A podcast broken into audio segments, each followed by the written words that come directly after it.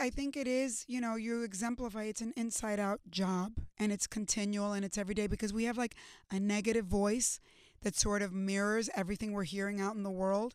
And then you have to mm-hmm. cultivate that voice that says, no, I know I'm going to do this.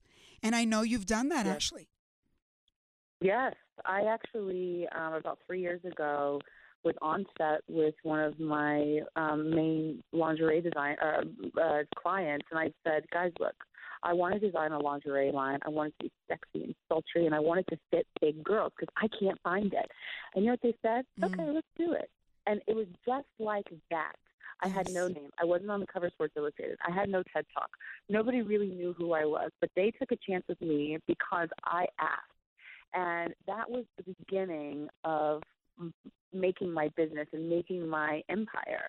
And to this day, I now have over ten um, collections with them, and we have quadrupled in, in sales.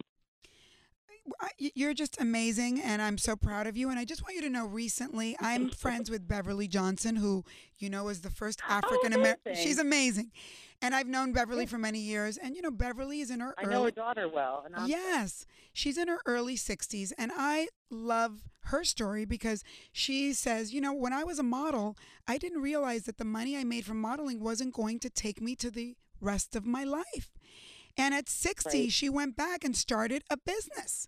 And so I want women to hear that we all, you know, I say to women, the new ticking clock is to become self-made.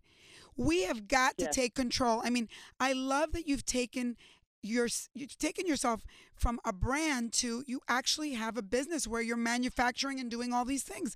Because, see, yes. you're so much smarter than we were so many years ago, and you know that what you have to do. Well, it's not enough to just do one thing. No, it's not. And I, and I really believe that you should have your hand in a bunch of pots. But my mother always told me, she's like, appreciate what you have right now. And remember, it's not going to last for forever. And that's really important to understand as a model, because you, you know, there always will be somebody younger and hotter and better and more trendy than you. So as long as you're always remembering that, and not in a negative way, but more in a long-term um, financial way, then then that's really what got my wheels turning. And also watching my mom. She was a housewife. She was a yes wife. Mm-hmm. And she was a woman who thought that she could rely on um, a man for the rest of her life, and then he left her after twenty-six years. And seeing my mother go through that really made me realize that I wanted to not just be a model and not just be a wife. I wanted to be more than that, and I wanted to take care of myself.